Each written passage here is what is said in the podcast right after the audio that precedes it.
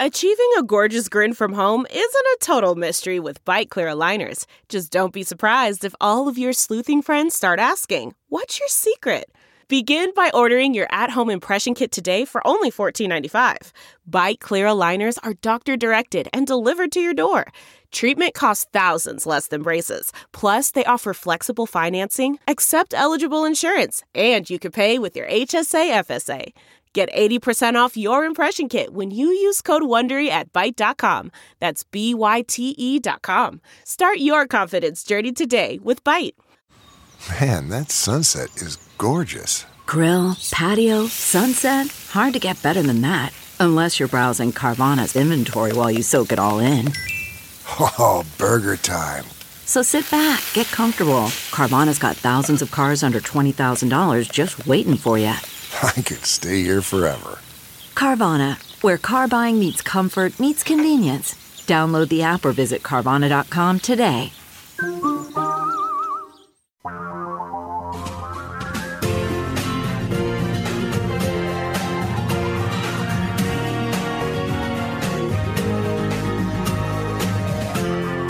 This is the Thom Hartmann Program. And greetings, my friends, patriots, lovers of democracy, truth, and justice, believers in peace, freedom, and the American way. Thom Hartmann here with you. Professor Richard Wolff will be with us. The war in Ukraine is taking place in the world's fifth largest wheat producing nation. What is that going to mean socially and economically for both America and the world over the next couple of years? Also, can Russia be de-Putinized? You know, didn't Putin call for regime change in the United States? Mueller indicted, as I recall, a dozen or 14 Russian intelligence officers for dumping pro-Trump information into social media and collaborating with, you know, releasing hacked documents and hacking the DNC. I mean, Putin came out and said, well, he didn't say it, but he did it. he, he created a regime change in America. He brought us Donald Trump. Also, can Russia de Putinize itself? We'll get into that. And our crazy alert in the first hour Michael Flynn is claiming that Bill Gates and George Soros are planting under the skin tracking devices in you and me. Yeah, all for the New World Order, whatever that is. Also, just at the top of the news right now, Russian uh, oligarch Roman Abramovich he's an anti-Putin Russian oligarch who got together with a couple of Ukrainian negotiators to meet with Russians for peace talks earlier this month. Well, guess what? They showed up, they hung out with the Russians, they drank the tea, and now Abramovich and the other negotiators, inclu- including the Crimean Tatar lawmaker uh, Rustamov Umerov, Rustem Umerov, excuse me, are all uh, are all showing symptoms of having been poisoned. Their skin is peeling off their hands, it's peeling off their faces. Uh, their eyes are red, it hurt, their, their tears hurt. Uh, apparently, the poison, they didn't get enough of the poison that it killed them, but uh, they're not in good shape. Gee, what a shock, huh? Anyhow, let me start out with Clarence Thomas. This is an amazing story. It's the lead story over at HartmannReport.com this morning. It's titled Democrats Must Demand Justice Thomas Resign and His Wife is Prosecuted. And my whole point is that this has happened before. And there's like this giant, it's, it's fallen into a giant memory hole. Back in 1968, 1968, I, I remember these. They, they were called the Fortas Film Festivals. They were happening around the country. Uh, Yale University famously did one.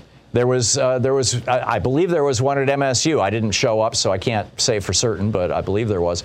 Um, this started in 68 when, in June of 1968, the Chief Justice of the U.S. Supreme Court, Earl Warren, the court was liberal at that time. It had a liberal majority.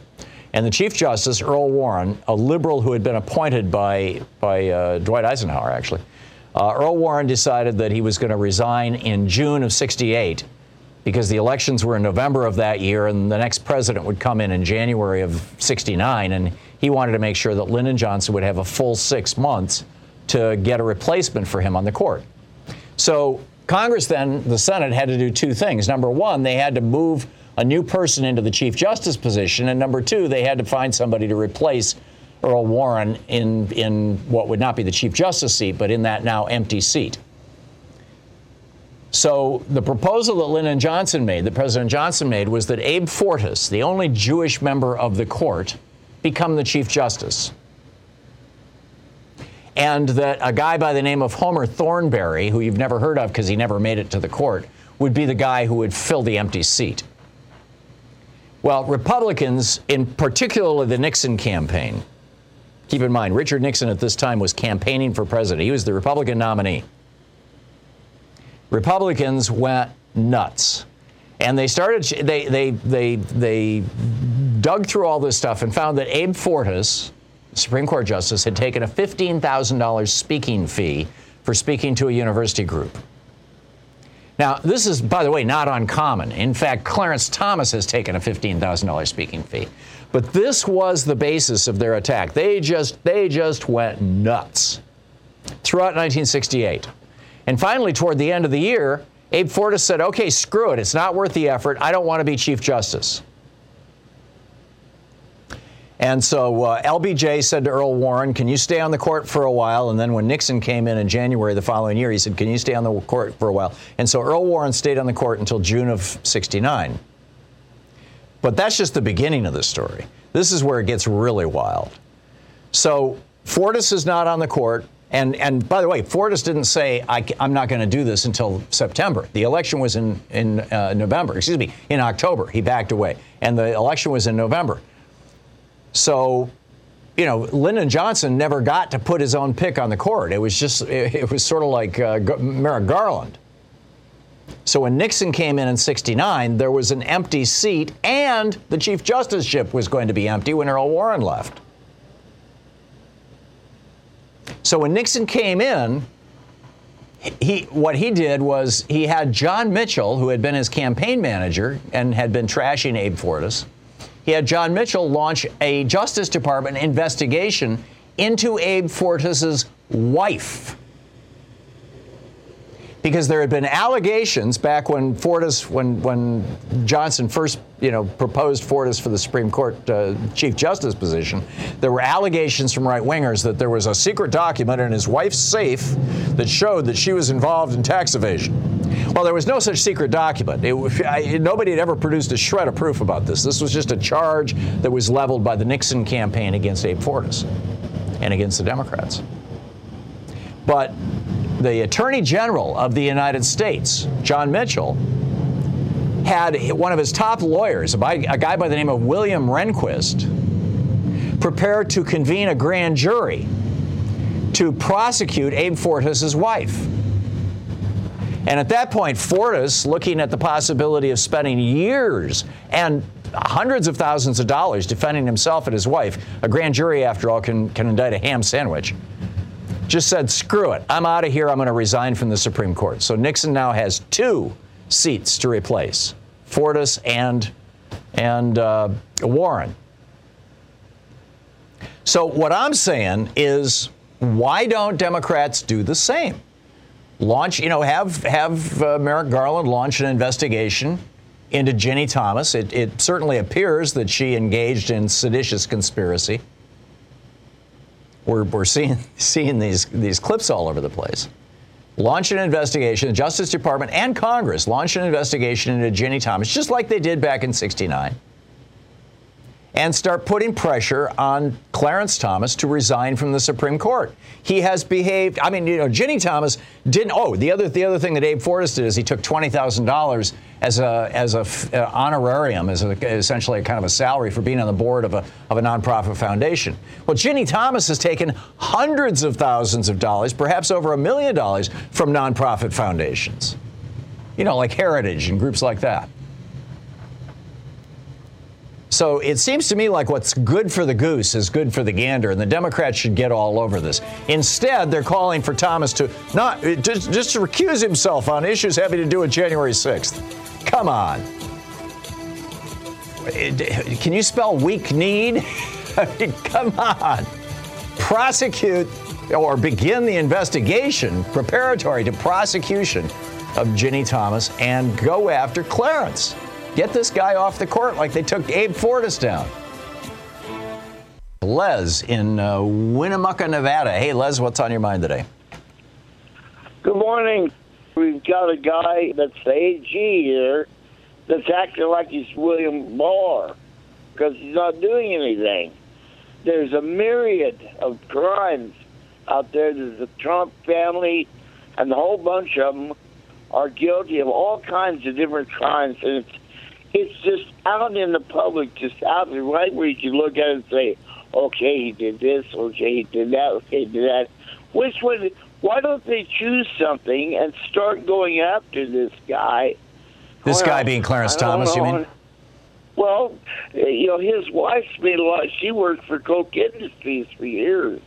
She hasn't Oh, I worked mean- for Koch Industries. She has she has worked for right-wing nonprofits that are funded and you know helped out as it were by by the Koch brothers over the years. But and, Okay, and, and- so but she she's worked for a but she's taken hundreds of thousands of dollars. You know, Abe Fortas took twenty thousand dollars Uh-huh. from a, a nonprofit, and for that he resigned from the U.S. Supreme Court. I get the point. What I'm trying to say here is, why doesn't the Attorney General do something? Well, that's un- uh, unfortunately the attorney general doesn't have a question and answer session, so I don't know the answer to your question. You know, I wish he would. I'll say that very much. I, I wish he would. I think that we've got a, a you know, a, it, it's looking like we've got a complete wimp in the Department of Justice, or the senior ranks of the Justice Department are still filled with leftover Trumpies. This is one of my biggest concerns, Les, is that by letting Republicans get away with this stuff continuously and the media just sleepwalking past this stuff, that it's just going to get worse and worse. Les, you know, thanks for the call. This, you know, on Meet the Press, for example, they spent 10 minutes talking about President Biden saying that Putin shouldn't be in office. They spent uh, 45 seconds discussing Ginni Thomas. Similarly, on Fox News, the word gas price was mentioned 580 times, Clarence Thomas 14 times. On CNN, gas was mentioned 1,170 times, and Clarence Thomas' story was mentioned only 100 times. On ABC's This Week Roundtable, they spent 10 minutes, this, by the way, from uh, Eric Boehlert's uh, pressrun.media, dissecting uh, Biden's Putin gaffe, or so called gaffe. I agree with Joe Biden. And just three minutes acknowledging the Supreme Court's, uh, what, destruction? I don't know. The Wall Street Journal has not yet run even one single front page story about Clarence Thomas and Ginny Thomas. Not one. So you know where the priorities of the of the Murdoch family are. Who can deputinize Russia? Russians are having this conversation. Stick around. We'll be right back.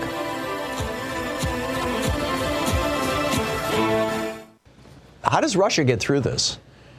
Mikhail Shishkin is a, uh Russian novelist. He's, uh, I mean, like a big time. He's like kind of, you know, like Stephen King in Russia.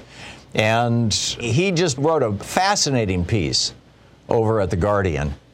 And uh, you know, raises some really important questions. He points out, first of all, that, that Russia has only flirted with democracy twice.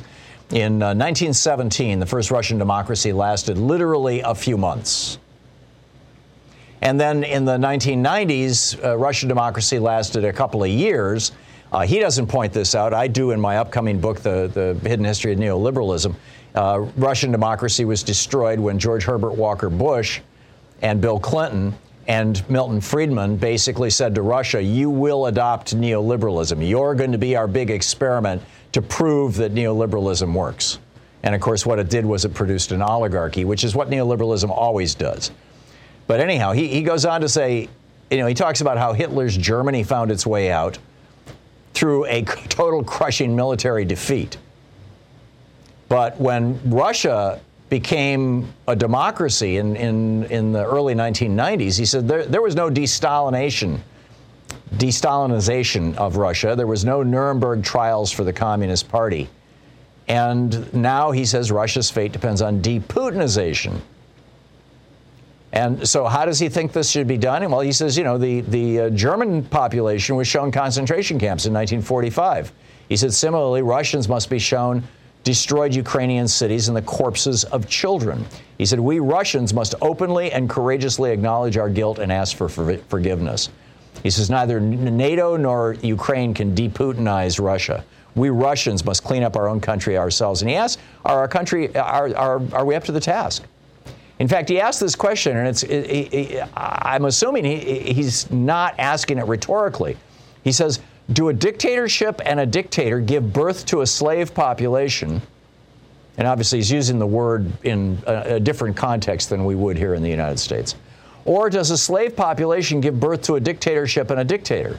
The chicken and the egg. How can this vicious cycle be broken? How can a new Russia begin? He adds, can a democracy establish itself without a critical mass of citizens, without a mature civil society? I would argue probably not, but, you know, uh, again, I, I would say we screwed this up, or we helped screw this up. He said the world is calling for a Russian Nuremberg, but who in Russia will organize and carry out these legal proceedings? A long, painful rebirth, he summarizes, is the only way forward for Russia. I agree, and and I think it's going to be it's going to be very difficult. They're going to need a lot of help from us and the rest of the world. And meanwhile, we've got to we've got to clean up our act and deal with our own oligarchs here in the United States and try to restore democracy by uh, number one overturning or rolling back, yeah, overturning Citizens United and the and the decisions that preceded it. You're listening to Thom Hartmann.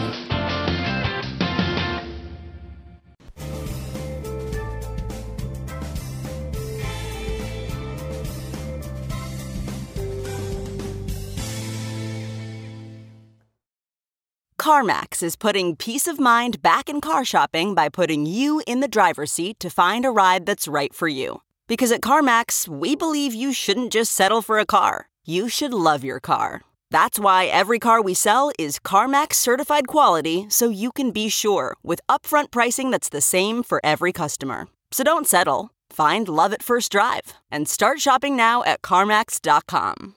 CarMax, the way car buying should be.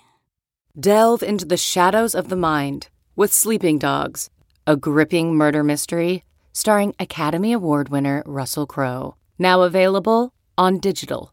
Crowe portrays an ex homicide detective unraveling a brutal murder he can't recall. Uncovering secrets from his past, he learns a chilling truth. It's best to let sleeping dogs lie. Visit sleepingdogsmovie.com slash Wondery to watch Sleeping Dogs, now on digital. That's sleepingdogsmovie.com slash Wondery.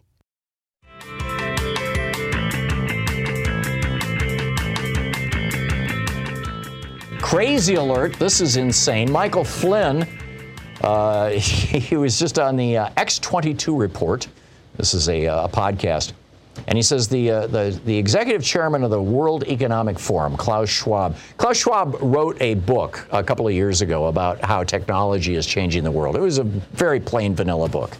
But because of that, Michael Flynn says uh, he, along with Microsoft founder Bill Gates and George Soros, that Jewish billionaire, are in it on this scheme.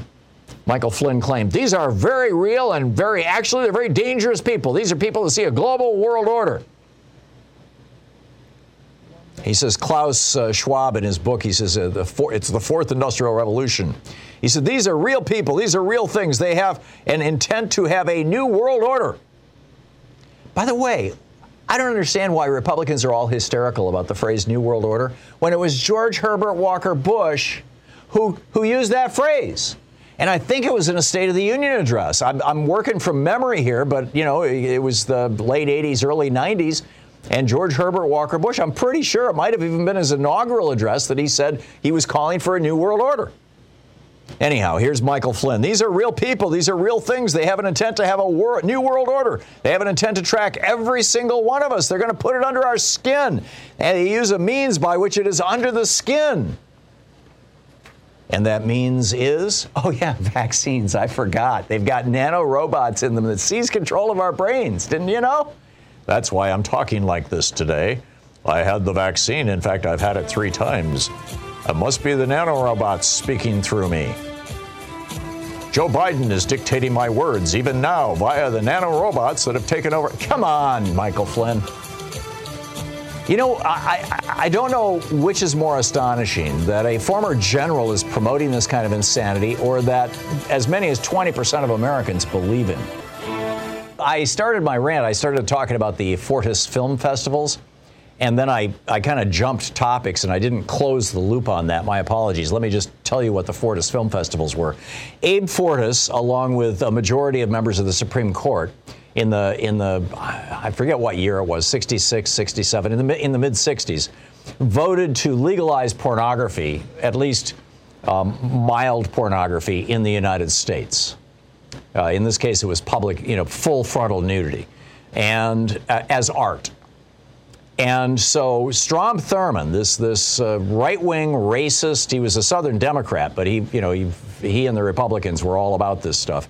Um, Strom Thurmond got a hold of the films that had been part of the lawsuit that led to the legalization of pornography, along with a bunch of other dirty movies. you know, just any dirty movies that they could find.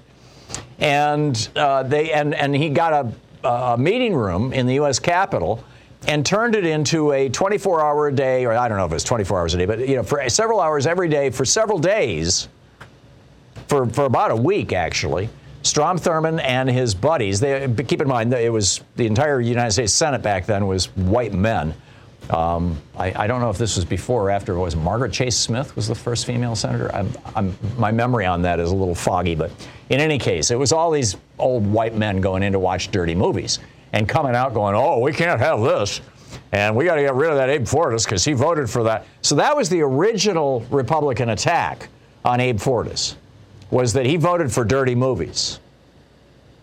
And when that didn't stick enough, then they shifted to, oh, and he's corrupt. He took $15,000 as a speaking fee. And that was all of 1968. And that was enough to get him to no longer try to be Chief Justice. Then the following year, when Nixon became president and John Mitchell, his campaign manager, became Attorney General, then they said, let's take Fortas off the court altogether the most liberal member, the only Jewish member of the court. Let's get rid of him altogether. And so that was when John Mitchell started, you know, eh, said he was going to impanel. He was going to have William Rehnquist, his right hand lawyer, who later became Chief Justice of the U.S. Supreme Court. Right wing Chief Justices, by the way, appointed by Richard Nixon, were on the Supreme Court for 32 years as a consequence of this, of, the, of this event or in large part as a consequence of it. I realize several of the people that Nixon appointed um, didn't turn out to be the conservatives he hoped, but there, he, he got his. You know, he got Lewis Powell on the court and uh, all that kind of stuff. So this is this is how it played out. This is what it's all about. Anyhow, let me pick up your phone calls here. Dan in Omaha, Nebraska. Hey, Dan, what's on your mind today? Uh, yeah, I wanted to kind of give you an, an Omaha report on Ginni Thomas. Okay, go for it. On Sunday, there was a big spread about her participation and everything. And uh, this morning, when I picked up the paper, there's absolutely nothing there. The Omaha World Herald describes itself as a conservative newspaper, which means that for the rest of us, we don't get any news, just what they want us to hear. Right. And this state has been plagued with all of this misdirection since, well, since, uh, let's say Rush Limbaugh. Yeah. And we have to deal with that because those people make this t- city live as if it was a small town. And I just want to let you know that they're busily repressing anything here like they usually have done in my 78 years. And it's disgusting. That's all I can say. Yeah, I get it. Dan, thanks a lot for the call. Ken in Red Bluff, California says you disagree with me, so you go to the front of the line. Ken, what's up? Well, I was thinking that maybe Biden's statement about Putin needing to be taken out of power might not have been a mistake that the White House was walking back, since if you think about it, his advisors and cabinet are pretty much the same ones that were on Obama's. Yeah. And they were pushed for regime change in Syria, the regime change in Ukraine. In Libya. That's how we kind of ended up there after. Yeah Clinton pulled the nukes in 94 and promised we would protect Ukraine. Yeah. But I'm thinking that his advice, maybe that's what they're thinking. Maybe they're going to go for you know, I mean, I, I think they, you. I think you may be right, Ken. Regime changes. Yeah, Jennifer Rubin has an op-ed in the Washington Post today. A, a longtime Republican, very conservative uh, columnist for the Washington Post, and what she's saying is that Biden was right, and his advisors, who rushed out within minutes of his having said it, to say, "Oh no, he's not talking about regime change," they're wrong. And if that's what you're saying, Ken, that's what I'm saying, and I'm agreeing with you. We're not disagreeing. Just FYI. But well, I, I just they have a history of it. His advisors, which were the same ones that advised Obama on. I totally get it. I think it's time to take names and kick ass here. Ken, thank you for the call. Paul in Woodinville, Washington. Hey, Paul, what's up? What you were saying, your your rant, uh, the Fortas Film Festival. This this kind of plays into what I was saying. By the way, the Supreme Court did not vote to legalize pornography. They actually voted that the First Amendment protects some types of nudity as free speech. Correct. In Jacobellis, Jacobellis versus Ohio, in which Potter Stewart said, I know pornography when I see it, and this isn't pornography. They allowed the state to outlaw pornography, but not to outlaw free speech. They that was the, that was the community standard decision.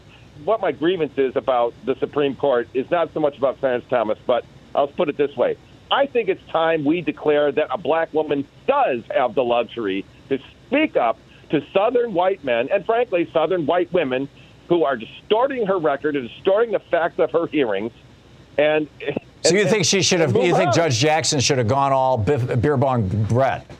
She didn't have to go beer bong Brett. But if you were talking about Clarence Thomas, he was the first beer bong Brett. He was right. out of, he was obnoxious and offensive in his hearings because he was being accused of essentially the same thing that right. Brett Kavanaugh was. Right, and he called it a high tech lynching. Why a black man can stand up for himself, and a drunken white man can stand up for himself, but a qualified black woman can't. By the way, the Republicans, who is it? It's people on the left who keep saying that she doesn't have the luxury to stand up for herself. I don't hear anybody on the right saying that. I hear Lindsey Graham saying, I'm not going to vote for her because she's soft on crime. And same with Ted Cruz. You know what's ridiculous about that? Because she couldn't stand up for herself, is that that makes no sense because as a federal judge, the federal bench doesn't deal with, with criminal statutes. Right. The federal bench, that's state courts. The federal bench, the federal government has no constitutional authority to pass general criminal statutes. The only review of criminal statutes a federal judge would have would be to, to evaluate the constitutionality of state criminal statutes or the criminal statutes that the federal government does have the authority to pass are those that subvert the Constitution or somehow. Here's, I get it. Now, here's my complaint, Paul. Last night on TV, one of our Democratic senators, and I'm not going to name her because I just I, I don't want to I don't want this interpreted as I'm I'm trash talking her because I'm not. At least she spoke up. But one of our Democratic senators came out and said, you know, it's really important that Clarence Thomas recuse himself from anything having to do with January 6th. And I'm like, well, yeah. duh. But instead, I mean, if this is a negotiation, you start with the most extreme position you can. It should be the Justice Department needs to investigate Ginni Thomas with an eye to possible prosecution, and they need to convene a grand jury, just like John Mitchell threatened to do with Abe Fortas's wife back in 1969. And Clarence Thomas, the Supreme Court Justice, Associate Justice, needs to resign. I mean, why are Democrats not calling for those two simple things? And then, if they want, settle for he'll recuse himself. Because right now, what they're getting is uh, they're calling for a recusal and they're going to settle for absolutely nothing. Right. Okay, so to, to finish my point, is that if Judge Ketanji Brown Jackson were soft on crime, for instance, uh, give me an example. January 6th, those were the kinds of federal crimes we're talking about. So if she were soft on crime as a federal judge, that would mean that she's erring on the side of restraining the federal government's power to be a tyrannical prosecutional power. And that's exactly what the right wing keeps calling for. Yeah. And so. Yeah. No, I, I, get it, Paul. Your, your arguments are brilliant, but the, you know the hearings are over. But Judge Thomas, uh, Justice Thomas, is still on the bench. Paul, thank you for the call. Tyrone in Harlem, New York. Hey, Tyrone, what's on your mind today? Hey, how you doing? Thanks for taking my call, Thom. Sure. Uh, these, these, the Republicans are going to complain either way we go it. And when they call us bleeding hot liberals, that is mainly because we won't go to the bottom of the barrel with with them and act as foolish and as reckless as they have acted. But because we won't do that, we're not willing to break eggs and make an omelet. We're not willing to do what's necessary to put these people in their. We won't never put them in their place, but we got to let them know they can't walk over us. Yeah. And that and that's what they have been doing, and they use our discomfort or response to them negatively, and they use it against us. Let's say if Judge Brown had became irritated and aggravated and said something to them. Oh, look, she has no control over herself. She's an angry. But either Right. way, these people are going to say whatever the situation is, they're going to turn, try to turn it. They're going to turn it against us any way you slice it. We need to say, listen, this is what they're going to do. Like the situation with Joe Biden saying that regime change. I don't. Well, yeah, he took it back, but the media is pushing the the narrative that he was going he was going for regime change. This is what he's going for regime change. Regime, he's never said nothing about regime change, but because the media sounds better with the media and they don't realize what they're doing is they're like schoolyard instigators. They're trying to start a fight. Oh, they realize it, Tyrone. Yes. they realize it. Yes. I mean, this, you've, you, we've got a media that is well stocked with Republicans. It is well stocked, and it's owned by people who are entirely Republicans. And uh, you know, Ted Turner is long gone. the last Democrat who owned a major media operation. Tyrone, I got to run, but thank you for the call. Spot on. Uh, it, it seems like Republicans are motivated by anger and fear, and Democrats are, are trying to bring the country together. Well, sometimes you've got to, like he said, break some eggs to make an omelet. Listening to Thom Hartmann. Malcolm in Bluebell, Pennsylvania. Hey, Malcolm, thanks for listening to the Thom Hartmann app. Very cool. What's up? Good day, Thom. I'm just here to talk about the justice system. It it has been broken, and we have two systems. One that prosecutes essentially the bottom 99%, and then there's another one that kind of gives slaps on the wrist to the 1%. Yep. Steve Bannon, he was arrested for not testifying on the January 6th committee, and he wasn't in jail long enough to finish a cup of coffee. And all that did was, was bolster his celebrity. Actually, he was arrested for stealing over a million dollars from people who gave it to him to build a wall on the southern border. Was that where he got his pardon from? That yes, that's what he was arrested for. The January Okay. 6th stuff, that referral to the Justice Department was in January. That the January 6th committee in January of this year, three months ago, the January 6th committee referred a criminal referral to the Justice Department to Steve Bannon, and we still have yet to hear from the Justice And we're still Department. waiting. Yeah. Right. And secondly, with Clarence Thomas, if this were Ketanji Brown Jackson's husband, he would have been indicted probably last week. Yep. And she would be either asked to resign or, and possibly they would ha- have an investigation as to what she knew and when she knew it. Yep. And or Sonia Sotomayor. Probably yesterday. Yep. Exactly. And so once again, it ties back into it favoring uh, most likely who's in charge and, who- and who has enough power. Yeah. And even for Biden to say that we should get rid of Putin, if Trump said it, there would be zero apologies for it. No, of course not. Of course not. I mean, you know, Trump was like, uh, you know, with uh, Kim Jong Un, you know, I'll do nuclear war with you. Yes, I'm happy to. And everybody's like, oh yeah, that's just Trump. You're absolutely right, Malcolm. Thank you very much.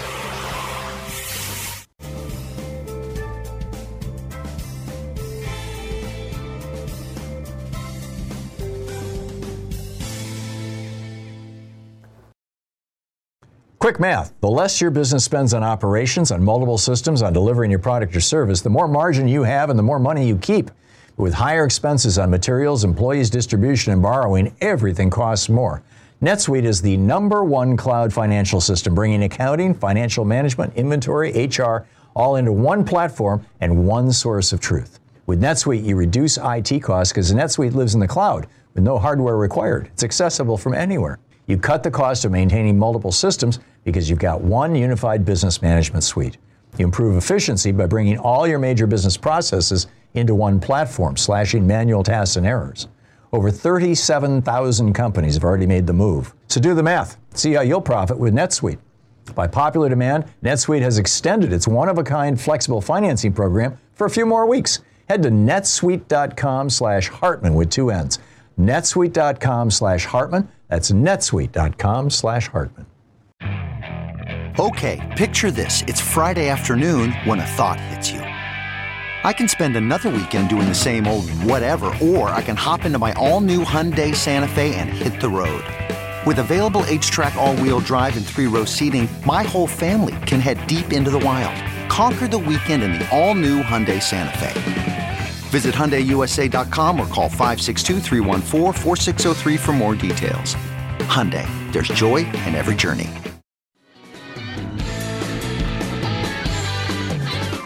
Jerry in Huntington Beach, California. Hey, Jerry, thanks for listening to KPFK. What's up? Well, first I want to say uh, I want to apologize for yelling at you last time you were kind enough to let me on your show. I don't Um, recall. I I'm was- sorry.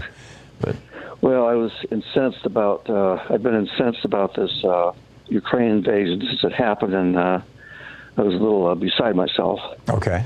But uh, anyway, I just want to, real quick, I just want to say that I don't think it's going to turn out well for Ukraine. I think there's going to be a lot more death and destruction before it's over, I agree. unfortunately. I agree. I think you know And, what uh, Putin's trying to do is establish a land bridge between Russia and Crimea. I mean, he'd like to go all all the way over to the uh, the far western southwestern border there. He wants you know he he, he, he wants access to the uh, a an ice-free year-round access to the Mediterranean. Yes, he does. But the problem is, I don't know if I if I trust the, the conventional stupidity that uh, we're engaged in right now about all these sanctions and everything else uh, about Ukraine because uh, you're pushing this guy into a corner. He's already unstable.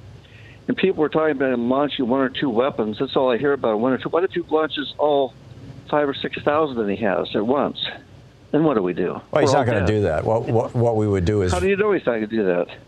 Because he's not suicidal. He's not an idiot. It's remotely conceivable that if, if, just like in the United States, if the president orders a nuclear strike, there's a whole chain of command it has to go through. That's true of Right, Russia as well. States, yes. I, I really Uh, don't well, think they- that. Do we do we have that? Do they have that? I don't know. Yes, they do. I can, I can, I can tell you, they definitely do. And uh, So I- we're I- just hoping that they don't follow the orders to launch the weapons if he gives the orders. you got it, Jerry. You got it. Thanks, thanks a lot for the call. Dave, Federal Way, Washington. Hey, Dave, what's up? Hey, not too much, Thom. On this topic of deputinizing Russia, I guess I want to disagree with. Well, I don't know where you stand on it, but you are telling the truth, and I don't know if anyone's listening.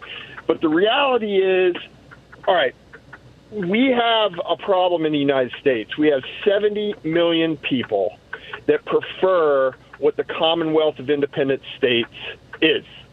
70 million Trump voters, they prefer it because what Russia seriously is is a confederacy. What's his name? Primakov. Uh, he's dead now. Primakov died, uh, and he wrote a big book on how Russia cannot exist in a unipolar world dominated by America. But without getting into all that, Thom, okay. Well, I think we're going back. all We're going back to a bipolar world. I think it's going to be an alignment of Russia and China, and I think Russia is going to be the client state to China, and you know, ultimately, it, it's going to be them against the West. It's going to be the oligarchies. Well, I think you could probably describe China as an oligarchy too. It's going to be the oligarchies against the democracies. And the big question is, will America, you know, I mean, uh, Putin tried to turn America into an oligarchy by putting Trump into office. And Trump brought a bunch of oligarchs with him, put billionaires in his cabinet, you know, passed oligarch friendly rules, you know, cut taxes, cut regulation, gutted the EPA. He did everything he could to help the oligarchs. And I think that, you know, that's the bottom line. And, and, you know, we'll see where that all goes. Dave, thanks for the call. Alejandro in Miami. Hey, Alejandro, what's up? Uh, hey, Thom, I, I totally agree with you that the Democrats have to go full throttle for impeachment proceedings because, you know, like as an attorney, obviously I think that Clarence Thomas is in w- w- way woeful violation. You know who's calling for this is Ilhan Omar. She's the only person in Congress who's calling for impeachment hearings against Clarence Thomas, which astonishes me. Just one? Really? Exactly, and and I think it shows that somehow they think that Supreme Court justices are not able to be impeached. But uh, this is why you know I, I just found this article on MSNBC, this op-ed, and they're reminding us of this case of Samuel Chase, who was impeached from the you know who was impeached. He was not uh, removed from office, though. Right, he was not right. He What year was that, by from the way? That was the late 1700s, early 1800s? let's say since the early 1800s, around when Thomas Jefferson was president, right? Yeah. Okay. And and that's because they saw him as very as a like obviously anti like very political, like he was too unfair to be you know to Right. to rule on decisions, right? He was too partisan. Well, and he was. I mean, Chase was was an outspoken partisan.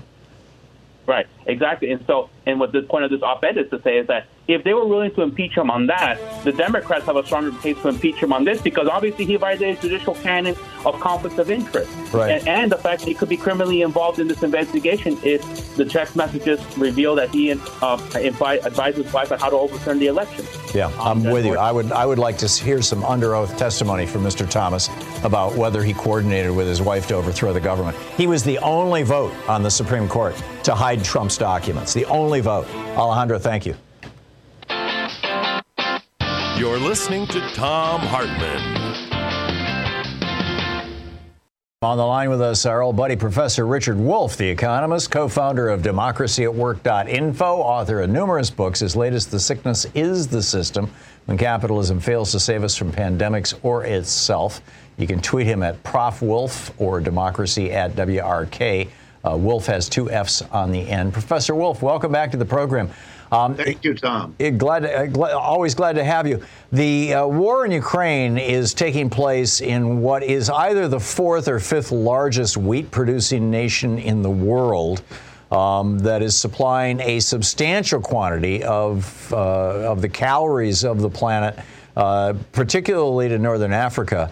Um, I recall that the, the Arab Spring was kicked off when uh, a Tunisian street vendor uh, protesting the increase in the price of wheat caused by climate change, wiping out, you know, North African farmers uh, from Syria all the way to Tunisia and Libya, um, Im, you know, self-immolated, lit himself on fire.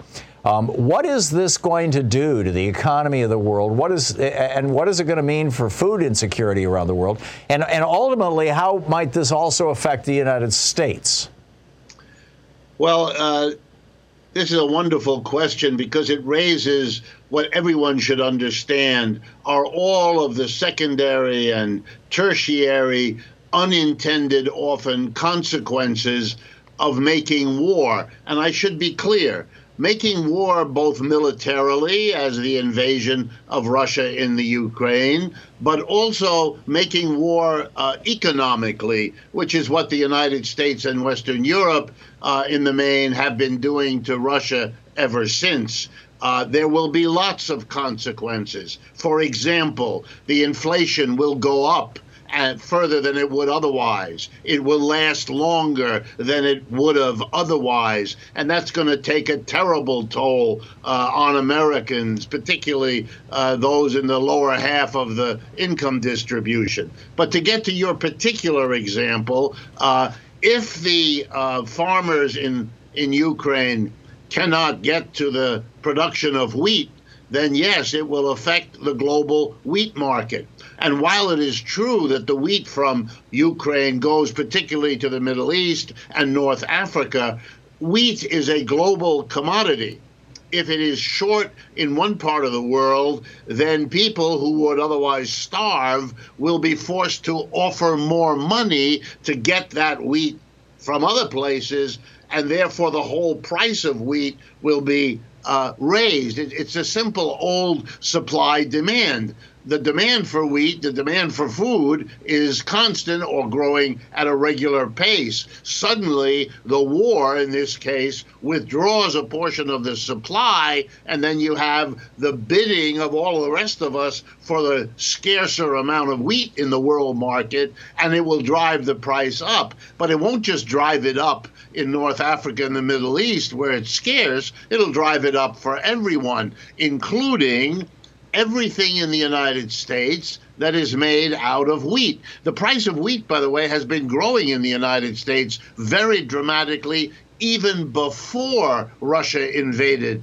uh, Ukraine. So while there'll be some voices blaming the war for all of this, uh, that really isn't true. There are many factors. The war, and particularly the war in Ukraine, because of its wheat production, will ag- aggravate that thing that was already underway. But again, we need to see the war in perspective. It is going to make trends in our economy that were already there last longer and cut deeper. And that will now include food because it will be impacted by all of this. In America, we have actual, what the government refers to euphemistically as food insecurity. Uh, you and I would call it hunger. Um, there are millions of American children who go to bed hungry every night. Uh, millions of families who are rationing food or who are eating food that, frankly, people shouldn't be eating. I mean, you know, they're living in food deserts and things like this.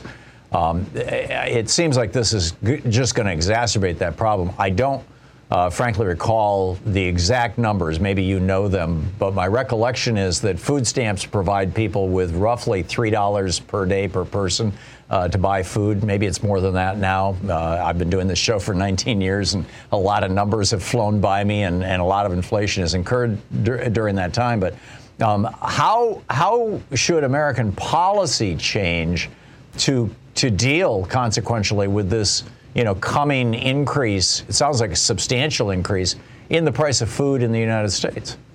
Well, I think the answer to that is to take a page from American history. We had a war called World War II. And during that time, there was a shortage of food, mainly because uh, machinery, railroads, uh, entities in our economy that were crucial to the food system had to be reassigned to fight World War II. And so the food production was cut short, reduced and what food was produced was given to the military and a priority. And so we knew as a nation that the vast majority of us would now have to live for an unknown number of years of that war with a food shortage. And here's what we did we made a decision as a nation, which is one I would support right now, not to allow the market to dictate who gets the scarce food. That is, not to allow the food prices to go up so that the mass of poor and middle income people couldn't afford them, and we would have rich people buying milk for their cat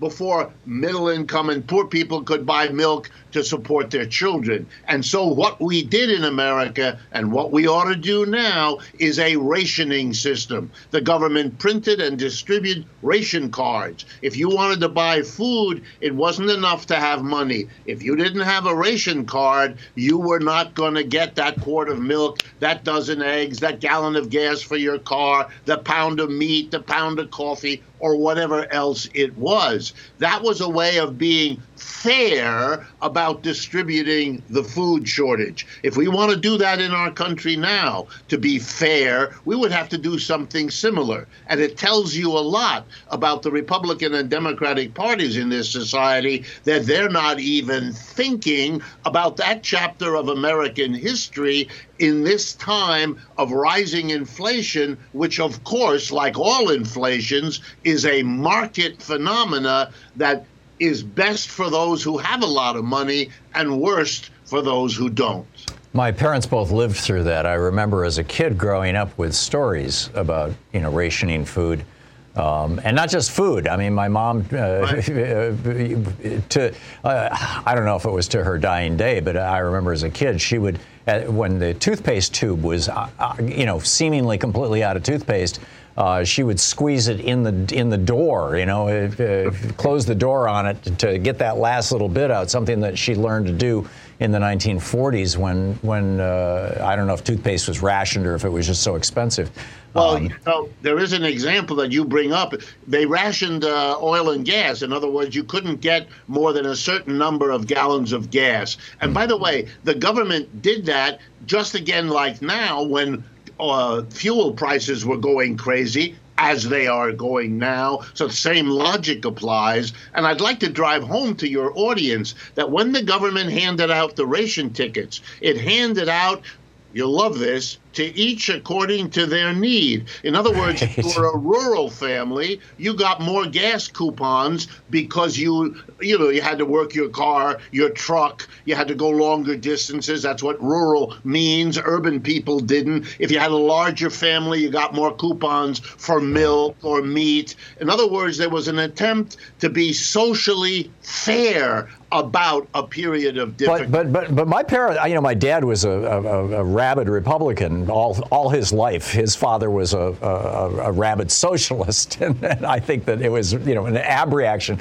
But nonetheless, they t- the stories that I heard about World War II as a kid. Um, were, were, that everybody pulled together. Even if they hated Franklin Roosevelt, once the war happened, everybody pulled together.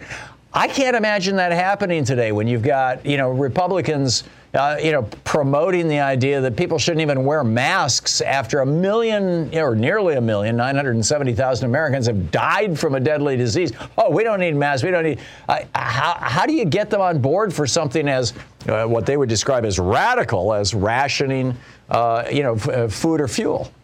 Well, you know, it has something to do with with those we call leaders in our culture, you know, in our spirituality, in our religions. What happened in, in World War II was that the argument was made, by the way, explicitly, that if you want a unified country to fight and win a war, you better treat everybody together. We better not just say we're all in it together. After all, we all say that. We said it about COVID, and it wasn't true. Older people, poorer people died in much greater numbers than wealthier people. But if you really want unity, you better have a rationing system.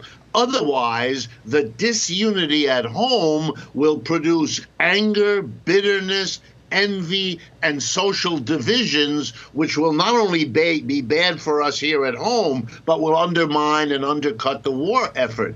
And boy, it seems to me all that applies right now. Yeah, uh, amen. Professor Richard Wolff, uh, the co founder of Democracy at Work.info, and Prof. Wolff with two F's on Twitter. Professor Wolff, thanks for dropping by today. It's always great talking with you. Thank you, Thom.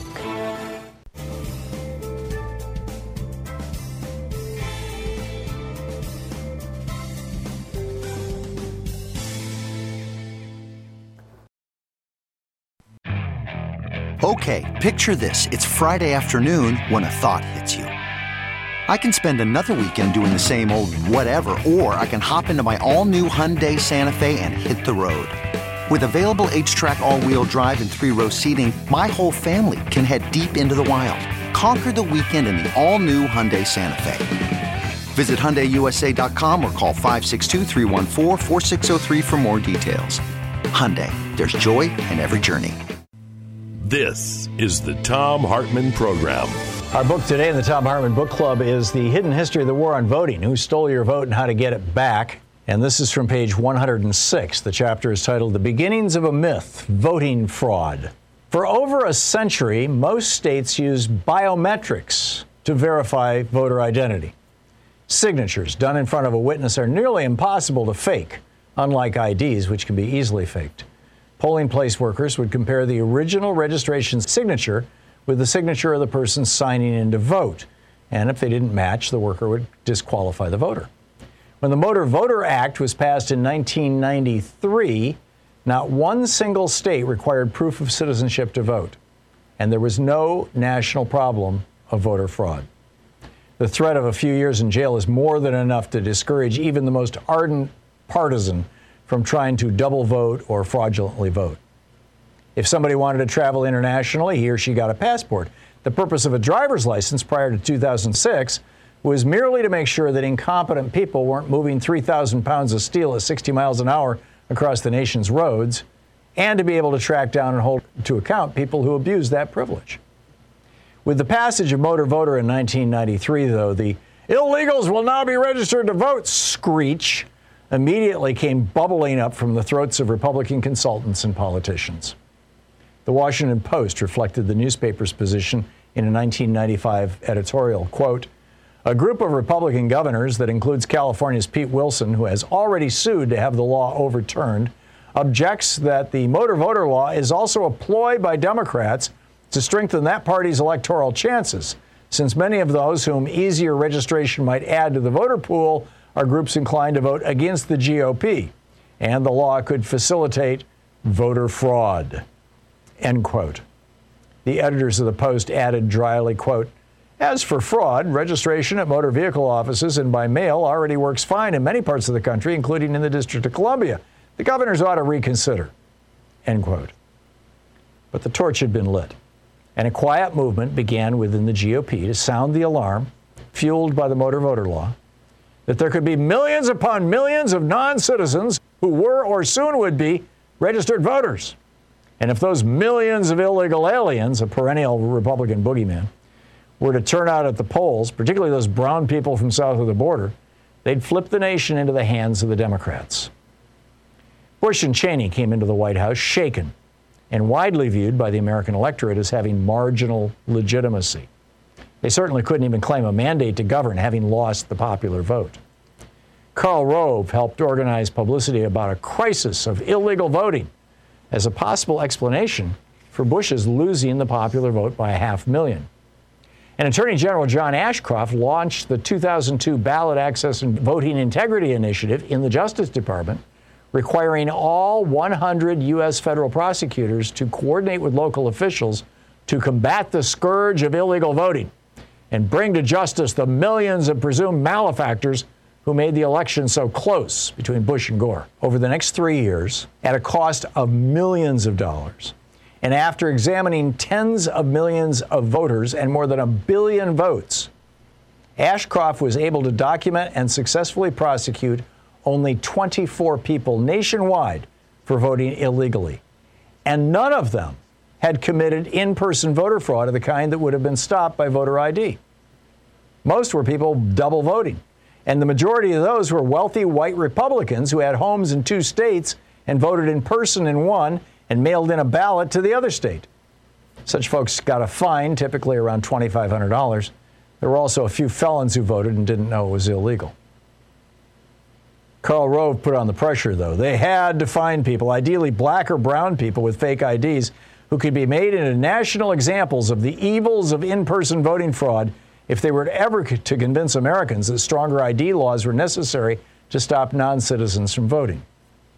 So the Bush White House demanded that all 100 of the nation's federal prosecutors, every single one a Bush appointee, move investigating voter fraud to the front of their agendas, sidelining other federal crimes. Eight of the prosecutors objected and were summarily fired. In Washington state, prosecutor John McKay was fired because he refused to intervene in the 2004 election with fraud charges when Republican Dino Rossi lost that state's governor's race by a mere 129 votes.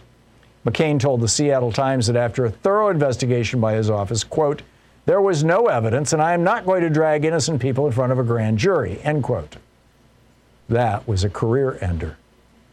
In New Mexico, prosecutor David Iglesias resist, resisted GOP pressure to create a show trial around two teenage boys who somehow got onto the voting rolls even though they were both under 18 and neither had voted. In a 2007 op-ed in the New York Times titled Why I Was Fired, he wrote, quote, what critics who don't have any experience as prosecutors have asserted is reprehensible, namely that I would have proceeded without having proof beyond a reasonable doubt. The public has a right to believe that prosecution decisions are made on legal, not political grounds. The firings were a major scandal in the Bush administration. The book, The Hidden History of the War on Voting Who Stole Your Vote and How to Get It Back, by me, Thom Hartmann picking up your phone calls here. And Jake in Elizabeth, Pennsylvania. Hey, Jake, what's up? Morning, Thom.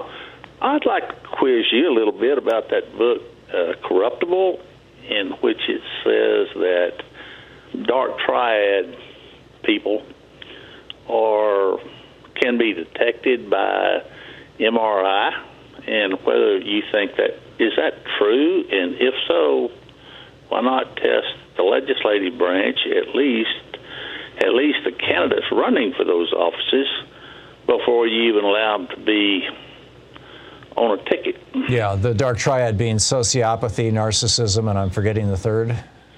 Now, the one I heard in the book Corruptible was Machiavellianism, psychopathy, and narcissism. Right. So yeah. So um, Machiavellianism. Just yeah. yeah, it's just the I, I, have not read the book, Jake. Is I'm what sorry. I understand. You do what now? I have not read the book, so I can't. I can't speak to it. You know, what, the book is asserting that actual brain structure or brain. Actually, what MRIs measure is uh, basically blood flow. And so you would, you know, where the iron is concentrated, they can be spun by the giant magnets and then resonated uh, so that it pops out. And so parts of the brain are less active, parts of the brain are more active in ways that can predict those three characteristics of psychopathy. Well, I, I was of the impression from reading the book that only the psychopathy was detectable Yeah. and that you did have to have an MRI and, and anybody in the in the MRI could be quizzed. Yeah, we had Brian Klaas on about the sh- about that book. He wrote the book. I'm sorry, Jake, I didn't read the book. You know, I read enough of it to be able to talk to him about it on the air, and I do recall him being here and, and having the conversation, but I can't speak to any of the details. I'm sorry, Jake. Bob in uh, Alton, Illinois. Hey, Bob, what's on your mind today? Yeah, I, I just kind of was curious about how you are okay with NATO not spending money. I don't understand. You don't? Well, you're a Trump hater, obviously. So this is an incoherent question. I, you know, I don't No, understand your no, question, Bob. no, no, what's about no. what's about NATO haters spending money? I, I, Trump, Trump, Trump, Trump tried to destroy NATO. him- Trump said that he wanted to pull the United States out of NATO. He was constantly attacking NATO. He lied when he said that you know Okay, talk these countries in NATO were not me, paying their dues. There are no dues. Take, they don't pay their dues. There are no dues for? NATO. There are no dues. There's a standard. You're supposed to you're supposed to spend two percent, as I recall, maybe three percent of your GDP on defense. And he was pointing out Yeah, that Germany had was- what did historically Germany not hit that. What yeah, did Germany? What did Germany spend? Point one or two percent? no, it was it was over one percent, but it was less than the two or three percent. No, it was I mean, not over one percent. Don't blow smoke up my ass. Okay. Under one percent. All right, Bob, you got it. Uh, you know, So- let's so- assume that you're right. So what? So you are so proud of being in Germany, right? You and Bob, I, you know, when you when you want to wander into ad hominems and trying to, you know, tur make things personal, you've lost your argument. Reggie in Detroit, Michigan. Hey, Reggie, what's on your mind? How's it going, Thom? This is going to be hard to follow. We do Well, have a couple minutes. I um, been meaning to talk to you for a, a while about something. I- It's, it actually came out of a, a work assignment I had some years ago. About 20 years ago, I was assigned to lead something called knowledge management. Uh huh. And it was an area where, you know, people didn't know a lot about it, so I did research into it and, you know, looking into the different information quantities. What I ended up finding out is uh, right around 2000, we we lost control of information. It was something that was happening for thousands of years with advances in technology. Which information? But all information, the ability to control it. That's the thing where authority has always been based on the ability to control information. Well, that's an Uh, to be able to control to control narratives. Have you, have you uh, read The Dawn of in Everything, Reggie? I have not, but I. That's you one of the principal premises of the book. The, there, there are uh, three dimensions of society. I recommend the book. You'd love it. But, Reggie, we just have 25, 30 seconds left here. So if you want to make Okay, well, I did end up putting all of this in a book that I call Intel Ethics. But you know, I would love to get your opinion on that. I, I emailed Louise on book? it earlier today. I did. It's on. It's on Amazon right now. What's the title of it? Intel Ethics, because it's about uh, we- we I-N-T-E-L? E T H I C S. Yeah. Oh, ethics. Intel Ethics. Intel Ethics. Yes. Okay, I will check it out, Reggie. Thanks a lot for the call, and and you just gave your book a good plug. I hope it works out for you, and I mean that sincerely. I'm I'm a fan of people who are authors. Thanks so much for being with us today. We'll be back tomorrow, same time, same place. In the meantime, don't forget democracy is not a spectator sport. It requires all of us, which includes you. So get out there, get active, tag your ed. Have a great afternoon. Be good to yourself and the people around you, pray for peace in the world. There's so many places that have such problems. You've been listening to Thom Hartmann.